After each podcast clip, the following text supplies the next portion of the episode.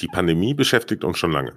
Ich merke überall, dass sich eine bestimmte Erschöpfung breit gemacht hat. Konzerthallen zu, Cafés zu, Beschränkungen und das Grübeln über die Frage, wie viele Menschen wen aus wie vielen Haushalten eigentlich besuchen dürfen und können, machen das Leben gerade nicht leichter. Ich denke mir manchmal wohl dem, der gerade in einer gut funktionierenden Partnerschaft lebt. Aber bei aller Erschöpfung, das Licht am Ende des Tunnels kommt bald. Gerade jetzt ist der richtige Zeitpunkt, einmal darüber nachzudenken, was uns auch im Hinblick auf die Zeit danach glücklich macht. Liebe, Partnerschaft und Beziehungen spielen dabei ohne Frage eine herausragende Rolle. Hallo, ich bin Christian Klees von Frimeso und ihr hört eine neue Episode von Die besten Jahre. Zurück zum Thema von heute. Wie haben sich Beziehungen im Laufe der Zeit verändert? Wie erleben Singles und Alleinstehende die Pandemie? Was ist Einsamkeit und was ist Liebe? Und wie kann man auch später noch im Leben den richtigen Partner oder die richtige Partnerin finden? Diese und andere Fragen kläre ich heute mit Dr. Stefan Wojnow, Facharzt für psychosomatische Medizin und Psychotherapie. Dr. Wojnow ist aber auch Buchautor sowie Berater der Plattform 50 Plus Treff. Ich wünsche euch viel Spaß.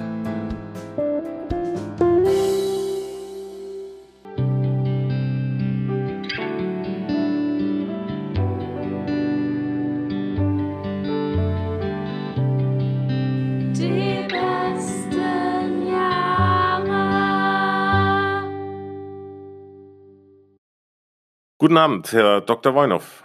Guten Abend, Herr Klaes. Äh, könnten Sie sich vielleicht kurz selber mal vorstellen? Also ich bin 62 Jahre alt, ich bin Arzt und Psychotherapeut, habe eine Praxis in München und mache in dieser Praxis neben der Einzelpsychotherapie auch Paartherapie und auch Gruppentherapien.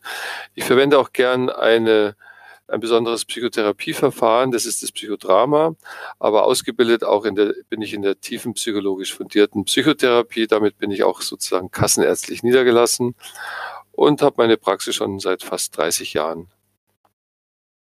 Nur ganz kurz vielleicht für Laien, also Psychotherapie und ähm, Paartherapie und Psychodrama, könnten Sie diese drei Grundbegriffe vielleicht mal auseinander dividieren?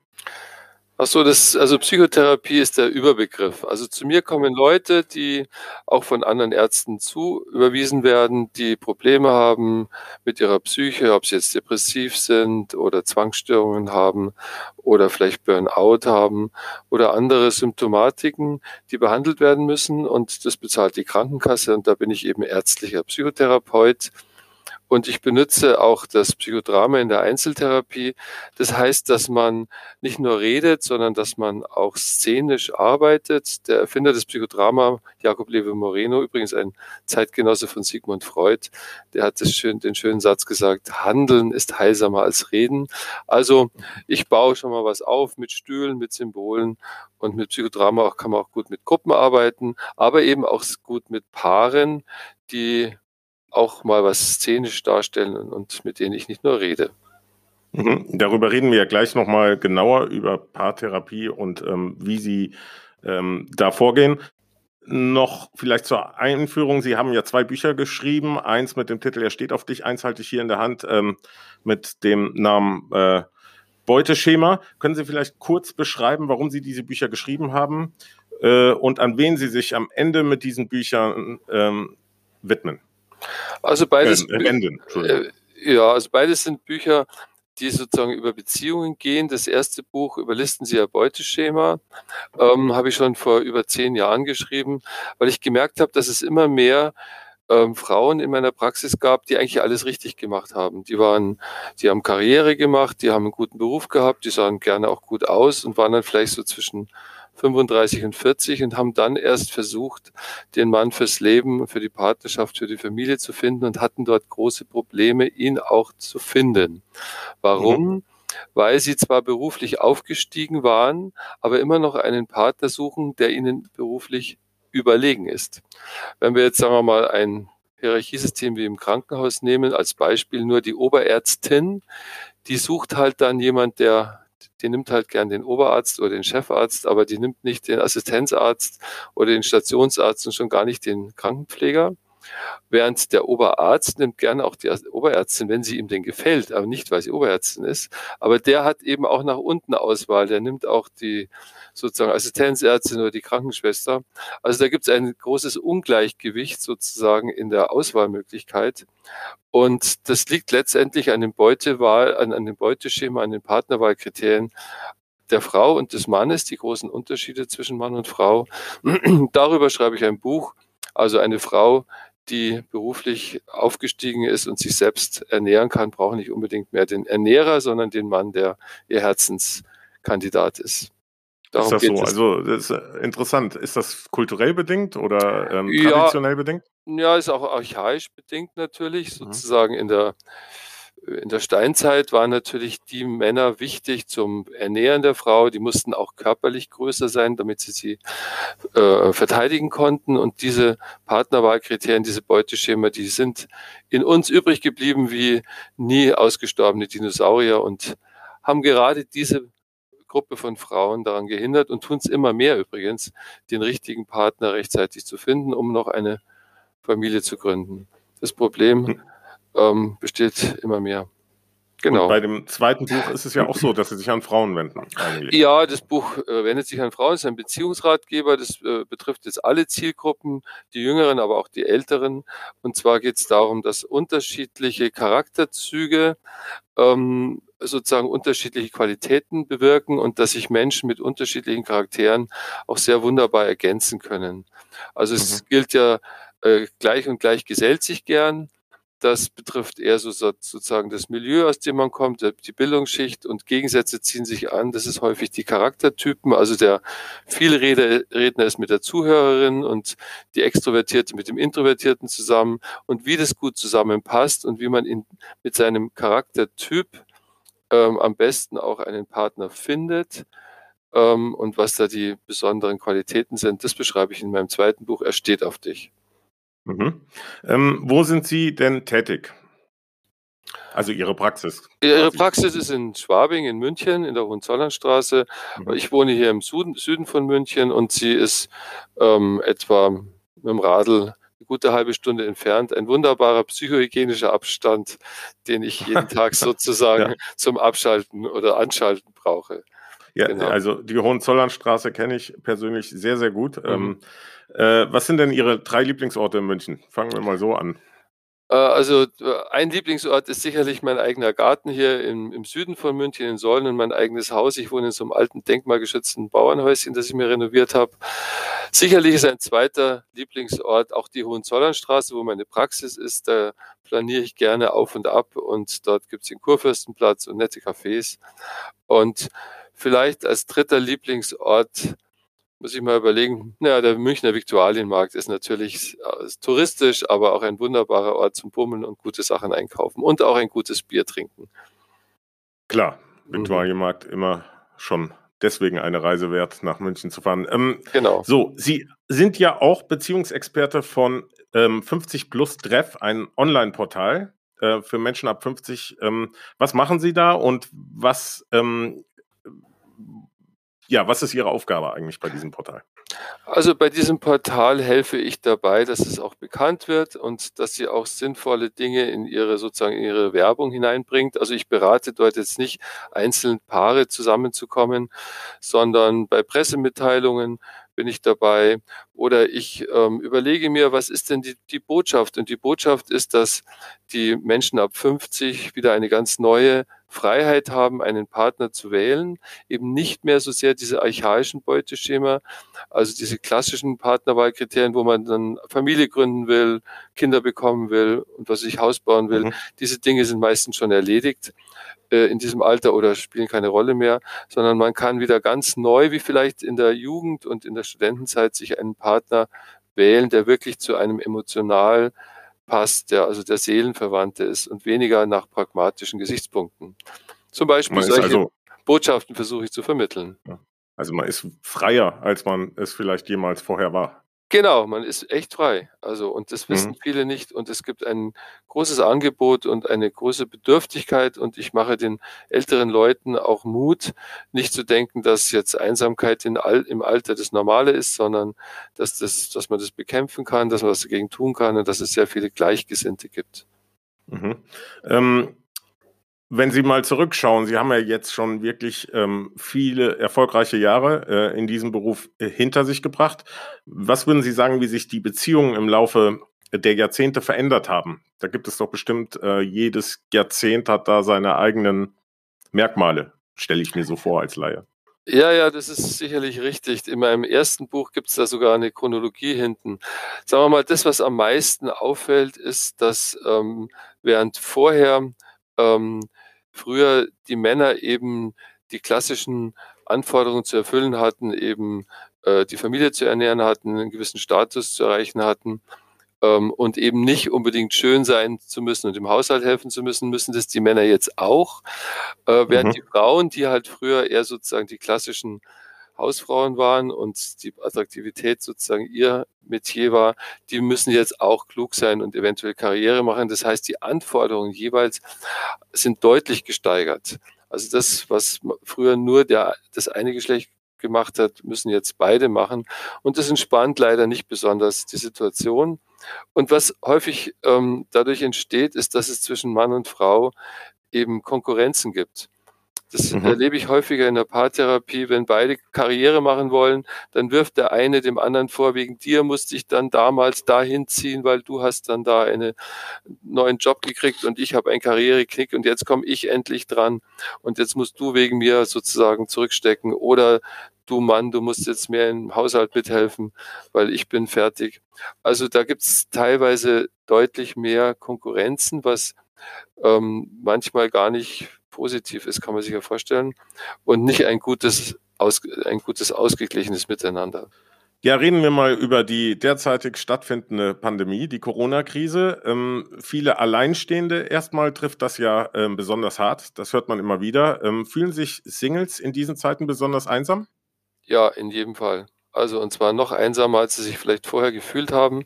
Die Tatsache, dass sie zu Hause sitzen, dass sie zu Hause ähm, Homeoffice machen. Abends hier in Bayern war ja ab 9 Uhr die Ausgangssperre bis vor zwei Wochen ähm, und dann auch Freunde schwer besuchen können und auch nicht eingeladen werden, ist ein Riesenproblem. Ähm, ich musste auch manchmal ärztliche Teste ausstellen, dass diese Singles zumindest abends nach 9 Uhr die arbeiten ja teilweise auch sehr lang. Also Homeoffice mhm. bewirkte auch deutlich bei intellektuellen Arbeitenden eine erhöhte Arbeitszeit, zumindest nach meiner Wahrnehmung, dass die abends nach neun trotzdem zumindest allein joggen können, spazieren gehen, damit die nicht total die Decke auf den Kopf fällt. Ähm, ich hatte eine Patientin am sehr eindrücklichsten, das heißt, die habe ich immer noch, die hat mir erzählt, sie hätte nie gedacht, dass die Berührung ihrer Kollegen morgens einfach so Hand abschlagen oder Servus kurz umarmen, dass diese wenigen Berührungen, die nur wenige Sekunden dauern, dass die ihr so abgehen würden, weil sie seit Wochen überhaupt kein Mensch mehr berührt hat. Also das darf man nicht unterschätzen, äh, wie dort Singles, die sonst auch wenig Kontakte hatten, vielleicht die Familie weit weg, ähm, wie die unter dieser Situation zum Teil sehr gelitten haben. Also ähm, Sie bestätigen das. Ähm, eine Frage bei jüngeren Menschen ähm, stellt sich mir allerdings, ist das die Einsamkeit, die man von älteren Menschen kennt, ist das das gleiche oder ist das eher ein Gefühl der, äh, des Alleinseins, was also, jüngere Menschen haben? Also sagen wir mal, das Gefühl, einsam zu sein, können alte Menschen genauso haben wie junge. Das Gefühl, einsam zu sein, ist nicht unbedingt allein. Also man kann allein sein und sich nicht einsam fühlen und man kann mitten in einer riesen Masse, Masse sein und sich einsam fühlen. Einsam ist eigentlich das Gefühl von ausgeschlossen sein. Und mhm. gehirnmorphologische Untersuchungen haben äh, ergeben, dass dieses Gefühl der Einsamkeit ähm, dort funkt, wo das Schmerzzentrum ist im Gehirn, im limbischen System. Das heißt, Einsamkeit tut wirklich weh und ist ein lebensbedrohlicher emotionaler Zustand. Sicherlich auch aus der Evolutionsgeschichte. Damals konnte man nur in Sippen überleben und wer sich ausgeschlossen fühlte oder ausgeschlossen wurde, der war praktisch dem Tod preisgegeben. Deswegen ist eine Einsamkeit ein ganz, ganz furchtbares Gefühl, was manche Leute tatsächlich mit Schmerztabletten bekämpfen. Ähm, und es wirkt sogar leider. Deswegen haben alte Menschen, obwohl sie keine Schmerzen haben, häufig einen Schmerzmittelmissbrauch ab Usus. Also ähm, und im, wir, in, in einer Großstadt, in einem riesigen Mietsgebäude fühlen sich die Menschen häufig einsamer, weil sie sich eben ausgeschlossen fühlen und nicht eingeschlossen, wie vielleicht in einem kleinen Dorf, wo man alleine wohnt, aber man kennt den Nachbarn, den Bäcker und den Pfarrer. Man grüßt sich. Und man grüßt sich, genau. Mhm. Mhm. Ähm, jetzt, ähm, wenn man Single ist, äh, bei diesen Lockdown-Bestimmungen, wie, wie lernt man sich dann kennen? Also ist das so, wie ich es mir jetzt vorstelle, mit Tinder und online, weil es bleibt ja nicht viel ähm, anderes übrig wahrscheinlich. Also ich glaube, Sie stellen es sich ziemlich richtig vor. Also weil im normalen Leben, also solange man noch, sagen wir mal, irgendwie mit Maske einkaufen konnte oder so, dann kann man sich schon in der Schlange oder wo man auch ist, dann schon mal darüber unterhalten. Aber alle Leute halten Abstand, es ist ganz schwierig. Auch wenn man es gut gemeinten gut gemeintes Gespräch angefangen hat, wurde man eher abgewiesen. Deswegen geht's über Tinder und alle möglichen ähm, Apps, Kennenlernen-Apps. Und dann kommt dann eventuell dann doch die Begegnung, die dann ein, also ich habe mehrere Patientinnen und Patienten, die dann einen Spaziergang mit eineinhalb Meter Abstand gemacht haben. Eine Patientin hat mir erzählt, dass sie dann von Polizisten, die kamen entgegen, dann hat sie zu, ihrem neu, zu ihrer neuen Bekanntschaft gesagt, wir müssen näher zusammen, sonst damit die denken, wir sind ein Paar. damit weil dieses Miteinander als Fremde spazieren gehen war ja eigentlich auch nicht erlaubt. Aber genau diese Patientin hat dort ihre große Liebe gefunden in Zeiten des man, Corona. Man äh, lernt äh, sich zwangsläufig erstmal intellektuell kennen. Ja, und das ist das, der Vorteil, wirklich. Also gerade ja. bei den Jungen, die sozusagen erst ins Bett miteinander gehen und dann sich erst kennenlernen. Und das hat sich Gott sei Dank umgedreht, was jetzt unabhängig von Moral für ein gutes Kennenlernen, für eine gute Beziehung sicherlich die bessere Reihenfolge ist. Erstmal mhm. stundenlang spazieren gehen miteinander. Ja, also interessant, dass es auch eine positive Komponente gibt, aber gut. Ähm, auch mal so eine ganz allgemeine Frage. Gibt es die große äh, Liebe eigentlich? Ja, das werde ich häufiger gefragt. Dazu könnte ich zurückfragen, gibt es eigentlich eine kleine Liebe? Nein. Jede Liebe ist groß. Also jede Liebe, wenn es wirklich ein Liebesgefühl ist, und das ist wirklich ein wunderbares Gefühl, es ist heraus aus dieser Nebeldunst des Verglichenwerdens und des Abwägens und des ähm, selber sozusagen einer von vielen sein, dieses absolut sehen, den anderen nicht mehr vergleichen, sich nicht mehr verglichen fühlen, das ist immer ein großes Gefühl. Und wenn es wirklich Liebe ist, ist es immer groß. Und das ist letztendlich das, woran, wonach wir alle streben, und zwar wirklich mit Recht streben. Also es gibt keine kleine Liebe, jede Liebe ist groß. Okay, äh, verstanden, ist auch sehr interessant, aber große Liebe ist ja normalerweise auch mit gemeint, dass man für immer miteinander, äh, also immer zusammen bleibt. So stelle ich oh. mir das zumindest vor, als große Liebe. Was okay. Sie beschrieben haben, das verstehe ich als mhm. Gefühl. Mhm. Mhm. Äh, okay, das passt manchmal gut zusammen, dass mit dieser großen Liebe, wie Sie sagen, oder mit einer ganz starken, intensiven Gefühl, dass man dann lang zusammenbleibt. Aber manchmal ähm, sind Menschen, die unheimlich ineinander verliebt sind, aber im Alltag leider gar nicht zueinander passen. Das gibt's sozusagen auch. Und manche sind relativ pragmatisch und sagen, naja, das ist sozusagen der Mann oder die Frau für das, was ich noch will, Kinder kriegen und so weiter, Familie gründen. Und es ist schon eine Liebe, aber vielleicht nicht so auf, aufgebäumt und mit nicht so viel extrem starken äh, Gefühlen, so diese Hollywood-Romantik. Muss aber auch nicht sein. Eine ruhige Liebe kann auch eine große Liebe sein. Mhm. Wie viel Prozent von Ehen und Partnerschaften halten denn ewig? Wissen Sie das? Also ich habe wahrscheinlich keine Statistiken. Nein, nein, nein, also ich habe mal geschaut, äh, tatsächlich die Scheidungen nehmen prozentual sogar wieder ab. Und wir haben, glaube ich, äh, momentan etwa ein gutes Drittel der Ehen, die sich scheiden lassen. Also es war mal, war mal deutlich mehr ähm, zumindest die Statistiken, die ich gesehen habe. Und sagen wir mal, die durchschnittliche Ehe hält 14 Jahre, wobei das, glaube ich, ein Durchschnitt ist. Also nach meiner äh, Wahrnehmung ähm, lassen sich viele Ehen relativ früh scheiden, also schon noch vor dem ersten Kind oder mit dem ersten Kind, oder dann später so um die 50 oder 55, also von den Jahren, wenn die Kinder so, so quasi aus dem Haus sind. Das mhm. sind so zwei Haupt, ähm, Bereiche, bei denen Ehe ganz gerne kriseln. Wenn Kinder kommen und wenn sie dann wieder aus dem Haus gehen. Mhm. In Frankreich und in, äh, äh, ich wohne ja in Luxemburg, da haben wir so ein Institut, das nennt sich Paxen. Ähm, da können Partner sich einfach einschreiben als ja so quasi eine eheähnliche ähm, Partnerschaft und bekommen eigentlich dieselben Vorteile, die ähm, ein Ehepartner oder die Ehepartner bekommen und können sich dann auch wieder entpaxen quasi ähm, am selben Tag, ohne den ganzen Scheidungsdrama. Ist das Ihrer Meinung nach eine gute Institution?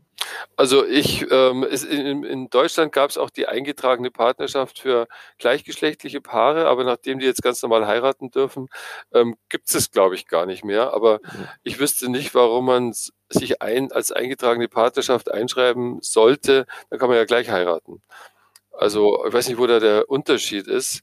Ähm, wahrscheinlich die Angst, dass falls es nicht klappt, äh, dass es dann zu keinen großen Dramen kommt. Ich, weiß, ich weiß, ich bin nicht gepackt, mhm. ich bin also, also, äh, aber.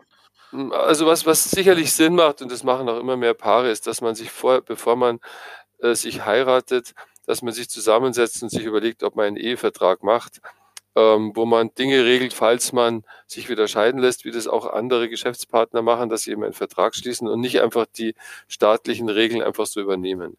Die mögen für manche Paare stimmen, für manche aber nicht. Also das mhm. hört sich pragmatisch an, ist aber sicherlich sinnvoll. Mhm. Jetzt nochmal ähm, auch auf die Corona-Krise bezogen und wahrscheinlich ähm, wird das aber auch so anhalten, das Thema Homeoffice. Ähm, viele arbeiten jetzt ähm, zu Hause aufgrund der Corona-Krise. Das wird vielleicht sich gar nicht mal so ändern, äh, wenn das vorbei ist.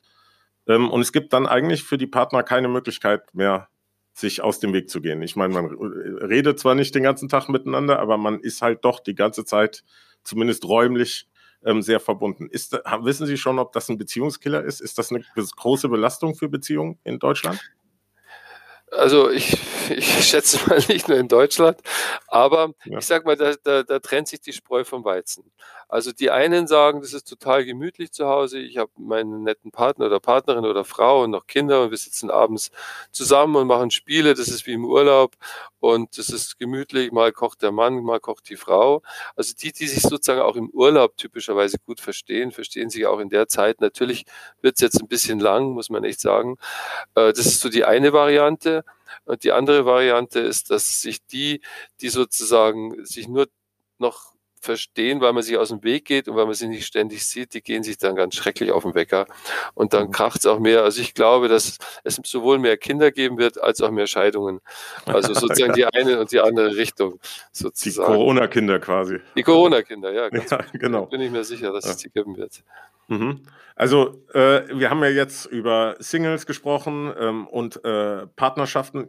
Jetzt hatten Sie ja auch erwähnt, dass bei der Scheidung es oft ähm, also überproportional viele ähm, jung verheiratete Ehepaare gibt und auch die ab 50. Richtig. Beziehungsweise, ohne das jetzt am Alter festmachen zu wollen, mhm. aber die schon etwas länger zusammen sind. Das liegt ja wahrscheinlich daran, dass ähm, die Kinder dann außer ähm, Haus gehen. Ähm, aber was sind die genauen Gründe dafür, dass Partnerschaften, die so lange doch erfolgreich gehalten haben, äh, dann zu diesem Zeitpunkt im Leben oft auseinandergehen? Gut, die, die Gründe sind natürlich immer im Einzelfall auch unterschiedlich, aber was ich momentan erlebe immer mehr ist, dass tatsächlich ähm, dann die Trennung eher von der Frau ausgeht. Ich möchte es mal vielleicht so ausdrücken. Sie sucht sich eben mit 30 oder wie auch immer den Mann für die Familiengründung, ähm, der nach entsprechenden Kriterien ausgewählt wird, der dann schon auch eine Familie ernähren kann und äh, mit dem man ein gutes Leben führen kann und der irgendwie zuverlässig ist und aber vielleicht in manchen Bereichen nicht so der Seelenpartner ist, eventuell auch nicht der, der auf der sexuellen Ebene der Idealpartner ist. Ähm, und dann, wenn es dann so auf die 50 zugeht, ähm, überlegt man sich, ähm, will man denn wirklich mit diesem Partner, wenn alles eigentlich schon geschafft sind und die Kinder schon etwas größer sind oder aus dem Gröbsten raus, will man denn sein Leben lang mit diesen Menschen zusammenleben. Und ähm, Unzufrieden, Unzufriedenheit gibt es da auf beiden Seiten, bei Männern und Frauen. Meine Erfahrung ist, dass den mutigen Schritt dann wirklich sich zu trennen und ähm, in eine andere Partnerschaft festzugehen, dass der eher von den Frauen kommt Während die Männer dann eher sagen, naja gut, dann gehe ich mal fremd oder habe meine Geliebte, aber ich muss mich nicht gleich trennen und tue sozusagen den so eine solide Doppelmoral, ich tue den schönen Schein noch wahren. Und dass die, die wirklich dann die Scheidung vorantreiben, dann letztendlich doch die Frauen sind. Das ist zumindest meine Wahrnehmung bei mir in der Praxis. Aber dann geht das wahrscheinlich auch einher mit ähm, einem komplett neuen Lebensabschnitt, nicht nur ähm, in der genau. Partnerschaft. Genau, es ist ein komplett neuer Lebensabschnitt und äh, die Kinder werden dann eventuell geteilt sozusagen oder sind schon aus dem Haus und man sucht sich entweder meistens dann einen neuen Partner oder will auch mal eine Zeit lang allein sein und ähm, hofft dann, dass man ganz andere Kriterien oder ganz andere Bedürfnisse erfüllt bekommt in seinem zukünftigen Leben, was ja auch in Ordnung ist. Ich meine, diese Scheidungen, das hört sich schlimm an, aber jede Scheidung ist ja auch ein Symbol dafür, dass die Menschen in einer unglücklichen Beziehung nicht zusammengeblieben sind, sondern dass sie sich gegenseitig eine Chance geben, jemand anders zu finden, den man lieben kann oder der einen liebt. Also es ist ja auch nicht in Ordnung, mit jemand ewig zusammen bleibt, zu bleiben, den man gar nicht liebt. Der andere hat ja vielleicht auch die Chance, jemanden zu finden, der ihn dann oder die ihn dann wieder mehr liebt. Mhm. Ähm, Gibt es denn so für Sie generell ähm, Richtlinien, wann man sich trennen sollte, so rote Linien, jetzt mal abgesehen von den ganz klaren Fällen wie Gewalt, Missbrauch und sowas, also in einer normalen, in Anführungszeichen, Partnerschaft? Das ist auch sehr schwer zu sagen. Natürlich trennen sich die Leute, wenn sie einfach hoffen, dass es besser wird oder wenn es total unerträglich ist. Also wenn jeder Tag ähm, stressig ist für beide, ja, dann, dann schlägt es aufs Gemüt, dann wird man krank, dann wird man auch körperlich krank. Ich hatte mal einen Patienten, der hat mir erzählt, wenn er mit seiner Frau in einem Raum ist, hält es seine Frau, seine physikalische Anwesenheit schon gar nicht mehr aus. Dann kriegt die schon einen Anfall. Doch, das ja. Äh, hat er selber schon witzig gesagt. Also spätestens dann muss man gehen. Ähm, manchmal ja auch, weil man sich einfach zu jemand anders sehr viel mehr hingezogen fühlt.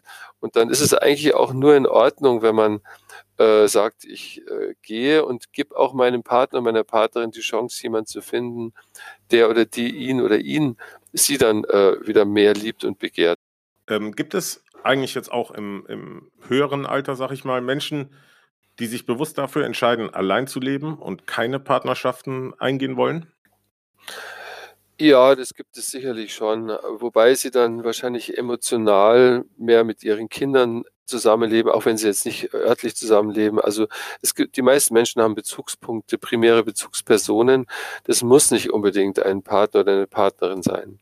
Aber es gibt da schon, die, also es gibt schon einige und äh, die muss man auch ansprechen, die sich gar nicht mehr trauen oder die denken, ich will nicht mehr dieses Gesamtpaket haben, wie ich es schon mal hatte und dann eben gar nicht. Ähm, und man kann ja auch eine Beziehung führen, die, ähm, wo man nicht zusammen wohnt, wo man nur die Sachen zusammen macht, die man gut zusammen kann.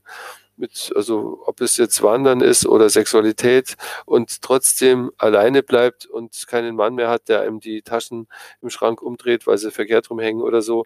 Ähm, viele sagen, ich brauche meine Freiheit, das sind nicht nur Männer, sondern auch Frauen, aber ich hätte gerne eine Beziehung, die sich auf einzelne Bereiche beschränkt und alle anderen Sachen kann ich mit mir oder mit anderen Freunden ausmachen. Mhm. Und ähm, wie ist das eigentlich mit dem Berufsleben? Also ich könnte mir vorstellen, dass ähm, Menschen, die ähm, sehr ausgefüllt in ihrem Berufsleben sind, ähm, sogar vielleicht ganz glückliche Singles sind, weil sie gar nichts äh, vermissen, weil sie mit ihrem Beruf eigentlich sehr viel kompensieren. Stimmt das? Ja, ja, Sie haben das Wort kompensieren schon gesagt. Und wenn mir jemand sagt, ich habe gar, gar keine Zeit für eine Beziehung, weil ich so viel arbeite, dann sage ich, das glaube ich Ihnen nicht. Das ist eine, also eine Intellektualisierung.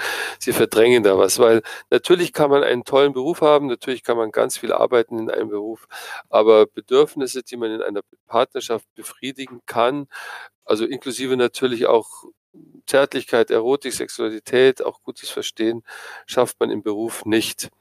Ähm, tatsächlich viele Männer rennen sozusagen Themaverfehlung hinsichtlich Lebensglück ähm, sozusagen vorbei am Lebensglück hin in die Karriere.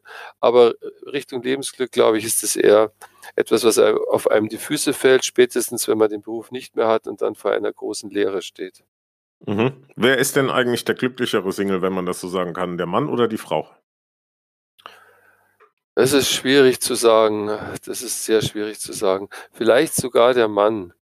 Ähm, weil also statistisch gesehen können Männer äh, Einsamkeit besser aushalten und sie sind mehr im Außen, sie haben dann Hobbys und sind letztendlich auch mit weniger tiefen Beziehungen zu befriedigen. Die haben dann ihre Skatrunde und ihren Stammtisch und ihre Radelgruppe und ähm, vielleicht äh, befriedigen sie ihre sexuellen Bedürfnisse auch irgendwie und würden dann von sich selber sagen, dass sie zufriedener sind. Es ist ganz schwierig, weil die Zufriedenheit von Männern und Frauen zu vergleichen. Ähm, Frauen haben, sind da bedürftiger, aber natürlich auch, ähm, wie soll ich sagen, haben sie mehr zu bieten und haben ähm, eine höhere Beziehungsqualität, muss man, muss man leider sagen, ja. Ähm, wenn Menschen also in ähm, späteren Jahren dann in Beziehung sind, was ich immer wieder so denke oder beobachte, ist, dass Sexualität eigentlich immer noch so ein Tabuthema zu sein scheint. Stimmt das? Äh, und gleich die Anschlussfrage, ähm, wie wichtig ist Sexualität in ähm, späteren Jahren? Ist sie noch genauso wichtig wie früher oder nimmt sie doch im Laufe des Jahr, äh, Lebens ab, umso älter man wird? Also es ist so, dass natürlich die, die Bedürftigkeit nach wirklicher Sexualität, also Sex, die nimmt tatsächlich im Laufe der Zeit ab, was aber kompensiert wird durch ein weiteres Bedürfnis, vielleicht stärker nach Zärtlichkeit, einfach nach Berührung. Und man darf nicht vergessen, dass alte Leute, die berührt kein Mensch mehr. Und, ähm, oder ganz wenige sozusagen. Es gibt sogar Kuschelkurse beim, beim, beim, bei der Volkshochschule, nur weil alte, damit alte Leute sich mal berühren. Und es liegt auch daran, dass äh, bei uns Sexualität und Zärtlichkeit und Sinnlichkeit, Erotik immer mit schönen jungen Menschen verbunden wird in der Werbung und dass sich die alten Leute Leute gar nicht trauen, diese Bedürftigkeit überhaupt zu zeigen. Dass sie sagen, ich als alter Mensch darf das gar nicht wollen, weil wie sehe ich aus? Aber das ist wirklich vollkommen falsch. Es gibt genügend alte Menschen, die sich gegenseitig genau das geben. In erster Linie mal Zärtlichkeit, aber gerne auch Sexualität. Ähm, und sie findet statt, die kann bis ins höchste Alter stattfinden. Wenn man sich denn traut, wenn man sich da sozusagen kein großes Ding draus macht, eben ein bisschen anders wie als junger Mensch. Ähm, mhm. und dieses Tabu äh, sollte unbedingt sich aufheben und jede, also es sollte auch die Oma ihren Enkeln sagen, ähm, morgen habe ich übrigens ein Date mit einem neuen Typen und mal schauen, ob er gut küsst. Und das sollte nicht peinlich sein. Ja, natürlich nicht. Die Enkel sollten sich für ja. die Oma freuen. Ja. Aber so lange ähm, sind wir, so, da sind wir noch lange nicht, leider. Ja, es dauert noch ein bisschen. Ne? Ich habe das auch bei der Vorbereitung gemerkt, das ist nicht so ein breit diskutiertes Thema, wie man äh, denken könnte. Mhm. Ähm, was mir allerdings auch gerade bei Älteren aufgefallen ist, ist nochmal dieser zwangsläufige Einschnitt, dass wenn man denn bis, ähm, äh, dass uns in Anführungszeichen der Tod scheidet, ähm, ein Partner äh, verstirbt. Mhm. Ähm, wie kommen Menschen damit eigentlich grundsätzlich zurecht? Ähm, ist es zwangsläufig, dass sie sich dann einsam fühlen? Also es ist auch empfinden. Ja gut, also das kommt drauf an. Es gibt vielleicht auch die lustigen Witwen, die dann froh sind, wenn der Mann endlich gestorben ist. also, aber ja. sagen wir mal, das Normale ist schon, dass dann jeweils der andere Partner äh, trauert und sich einsam fühlt. Also Statistiken haben auch ergeben, dass das Gefühl, was am aller zuverlässigsten die Einsamkeit gerade im Alter verhindert, ähm, ist die Partnerschaft. Also man kann auch, es gibt auch Menschen, die sozusagen als Großeltern in einem Mehrfamilienhaus wohnen, aber sozusagen ohne Partner wohnen, dass die sich trotzdem einsamer fühlen können als ein altes Paar, was eben als Paar zusammen wohnt. Es gibt sicherlich viele Möglichkeiten, Einsamkeit dann wieder äh, zu vertreiben und sich nicht einsam zu fühlen, aber das Allerzuverlässigste ist und bleibt tatsächlich eine Partnerschaft. Mhm. Wie lange dauert denn Trauer im Allgemeinen? Gibt es da so ein also das ist sehr unterschiedlich. Es gab ja äh, jetzt schon auch Diskussionen darüber im, im, im amerikanischen Diagnosekodex, dass nach drei Monaten Trauer es vorbei sein muss und alles, was drüber geht, äh, dann pathologisch ist, was natürlich kompletter Unsinn ist. Früher gab es ja dieses Trauerjahr. Und ich finde, also ein Jahr muss man sich in jedem Fall zugestehen zu trauern. Also wenn man sich erinnert und ein Jahr ist schon, also im letzten Jahr ähm, ist der andere schon tot gewesen, also über ein Jahr. Da ist man dann schon schon etwas drüber hinaus. Aber es gibt sicherlich auch Menschen, die ihr Leben lang ein bisschen trauern, aber trotzdem auf der anderen Seite glücklich sein können und auch schon eine neue Partnerschaft eingehen können. Es ist nicht so, dass ähm, diese Trauer alles verhindern muss. Also man kann Trauer auch offen für Neues sein. Ja, in jedem Fall, in jedem Fall. Mhm. Also wir haben ganz viele unterschiedliche innere Anteile und man kann sein, da, sagen, da gibt es noch einen kleinen Teil, der trauert noch ein bisschen, aber da ist ein anderer schon offen und vielleicht schon auch wieder neu verliebt in jemand Neues. Das ist ohne weiteres möglich äh, mit der menschlichen Psyche. Mhm. Ähm, aber muss man Trauer irgendwie aktiv begegnen oder äh, ist das ein Gefühl, was man einfach annehmen muss und ähm, sich darauf verlassen kann, dass es doch runtergeht an Intensität? Also normalerweise kann man sich äh, verlassen, dass es runtergeht. Es gibt ja, sagen wir mal, vier verschiedene Trauerphasen, sind auch beschrieben von Verena Kast und, und anderen. Also das hat man wissenschaftlich erforscht. Und normalerweise am Anfang hat man einen starken, sozusagen diese Schockreaktion, man hat also diese Angst- und Stressreaktion mit den entsprechenden Ausschüttungen von Hormonen, Cortison, Adrenalin und so weiter, ähm, Noradrenalin. Und ich glaube, es ist wichtig, dass man sich dieses Gefühl erlaubt und sich dem auch hingibt. Und dass es dann sozusagen eine Art Beruhigung kommt.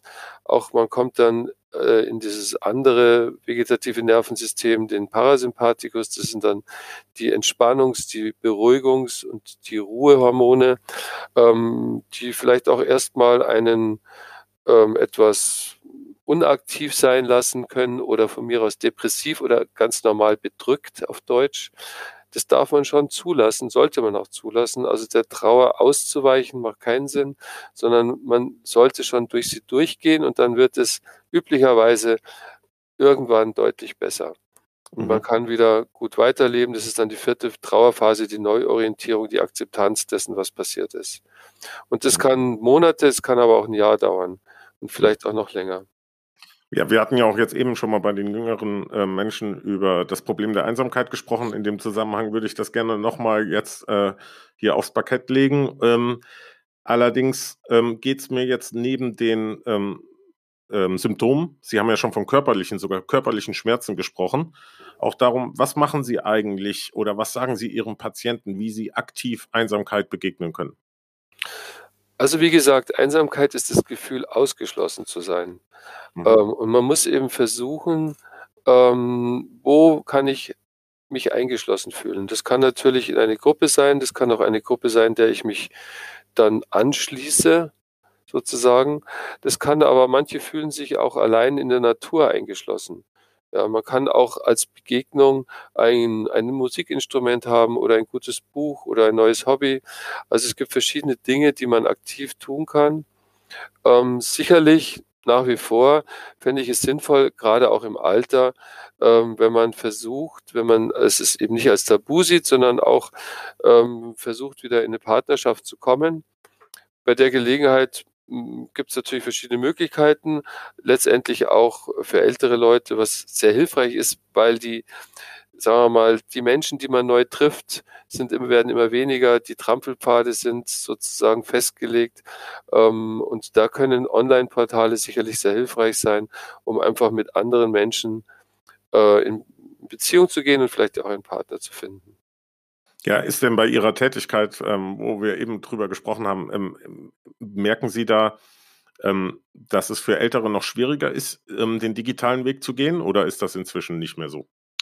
Das ist unterschiedlich, aber insgesamt ist es deutlich schwieriger. Bei, äh, bei, den Jungen ist es ganz normal. Da macht da mhm. jeder äh, auf seinem Handy hat irgendwelche Apps oder mehrere und so. Das ist auch nicht so toll, muss man sagen. Ja, die könnten ja auch in der Vorlesung die Menschen so kennenlernen, also die anderen. Äh, während bei Alten ist es manchmal wirklich eine Notwendigkeit, wenn sie mehr auf dem Land wohnen. Und ähm, deswegen sind ja diese Online-Partnerbörsen, die speziell für ältere Leute sind, also 50 Plus Treff da als Beispiel, auch sehr einfach zu bedienen und sehr seriös und ähm, vertrauenswürdig natürlich.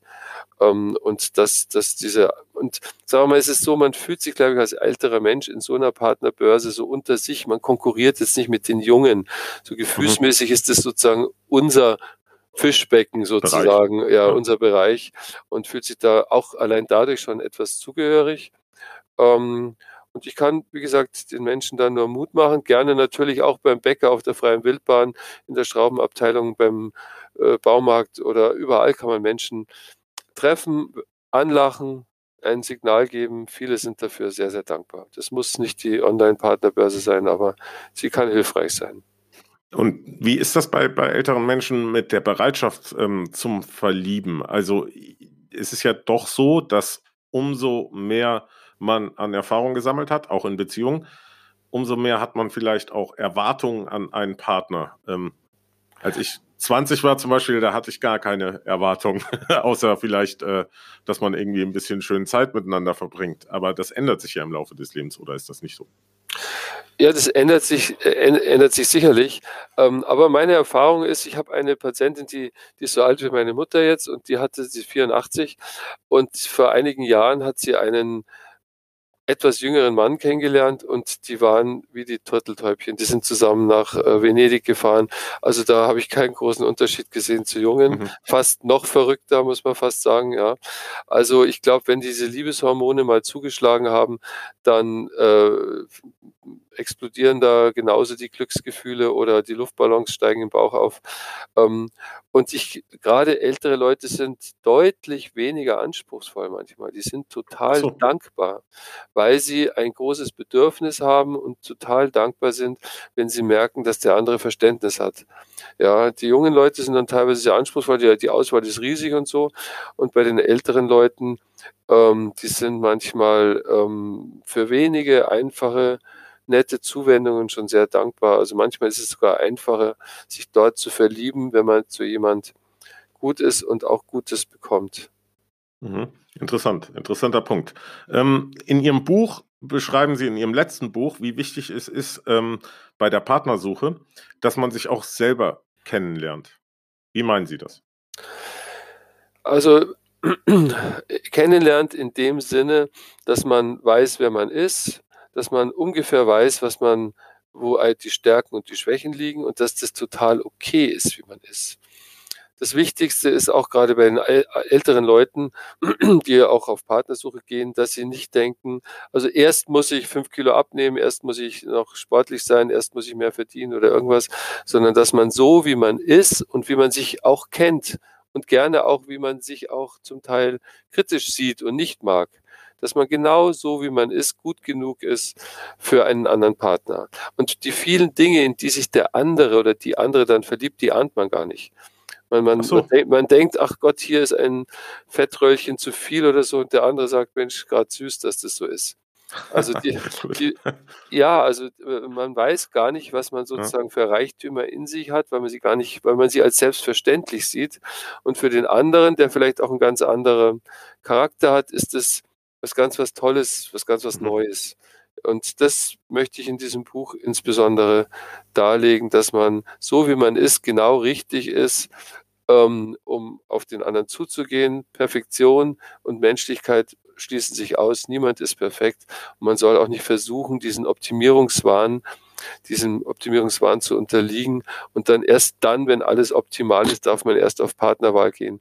Das ist vollkommen ja, das, Unsinn ist ja gerade bei jüngeren Menschen, also ähm, mit Social Media habe ich den Eindruck noch verstärkt im Moment, weil man absolut richtig eigentlich leider. ja nur ein Foto raushaut, ähm, was optimiert wurde. Also genau. Also zumindest auf manchen Plattformen ist das ja. Genau, so. genau. Ja. Und, nee, interessant.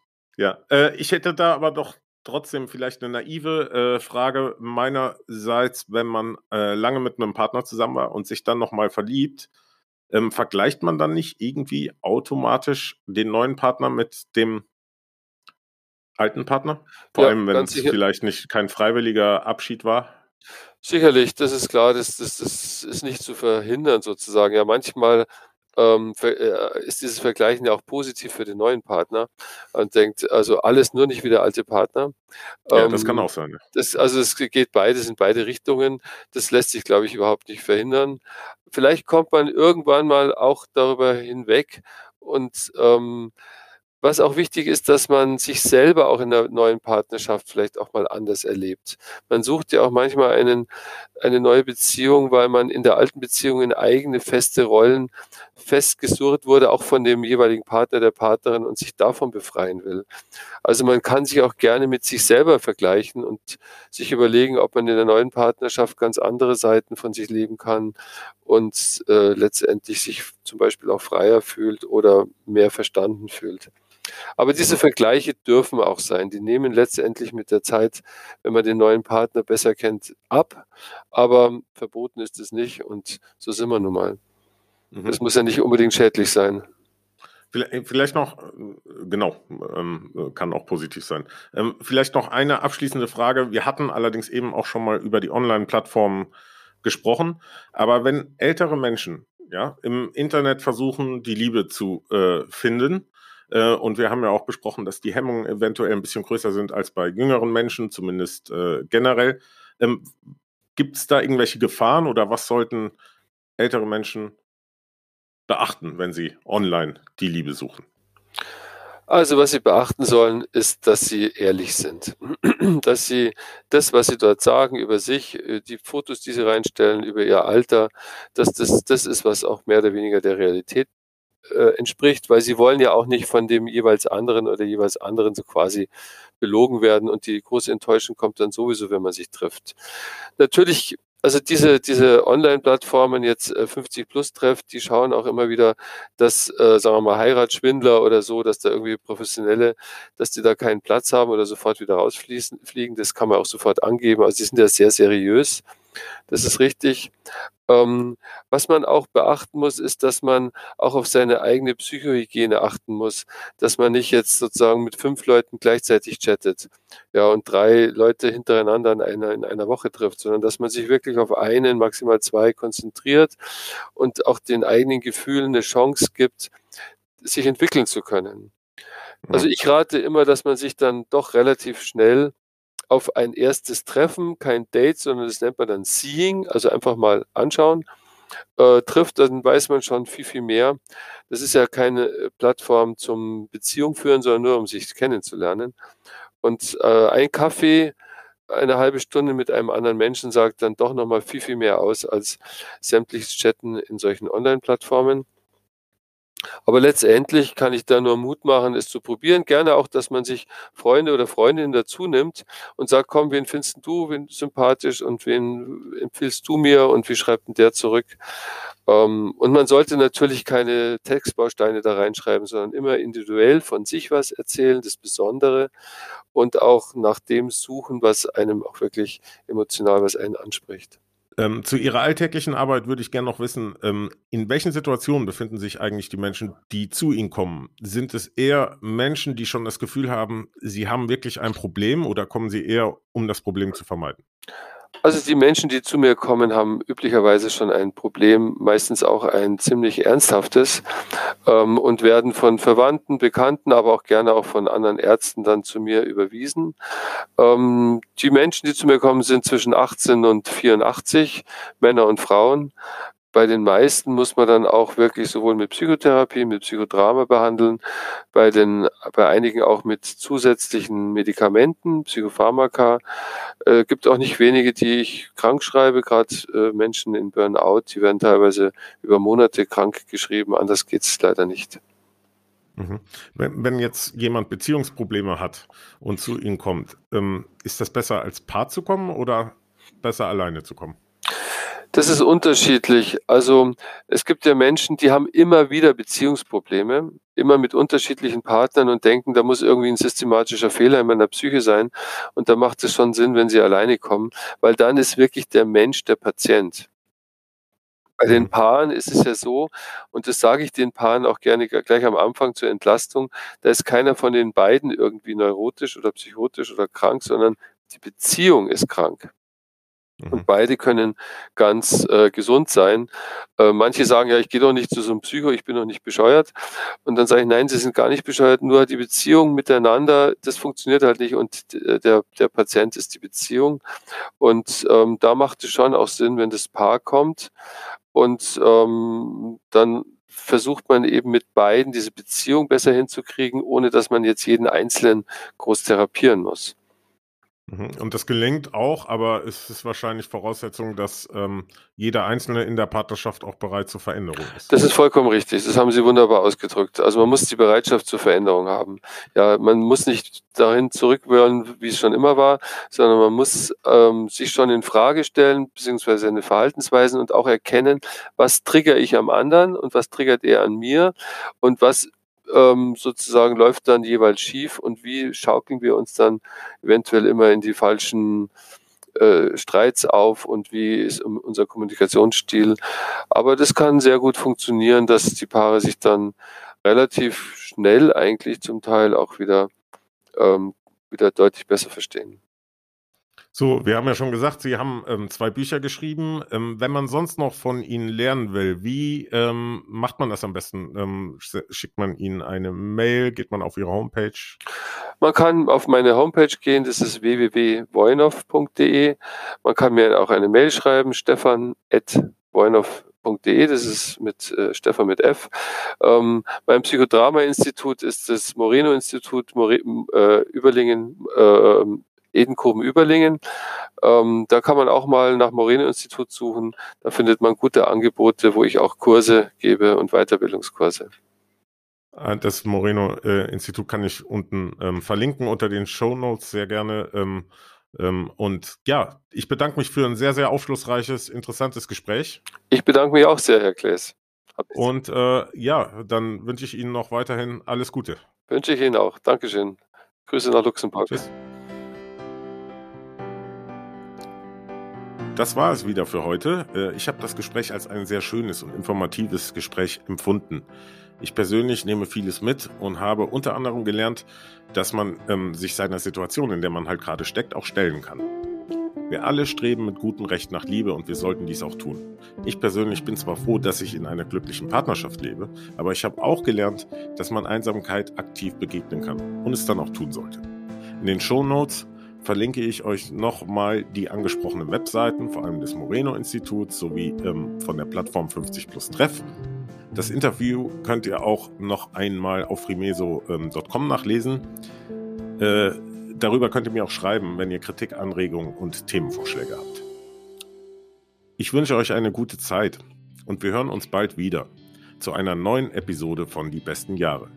Bis bald und bleibt gesund. Euer Christian.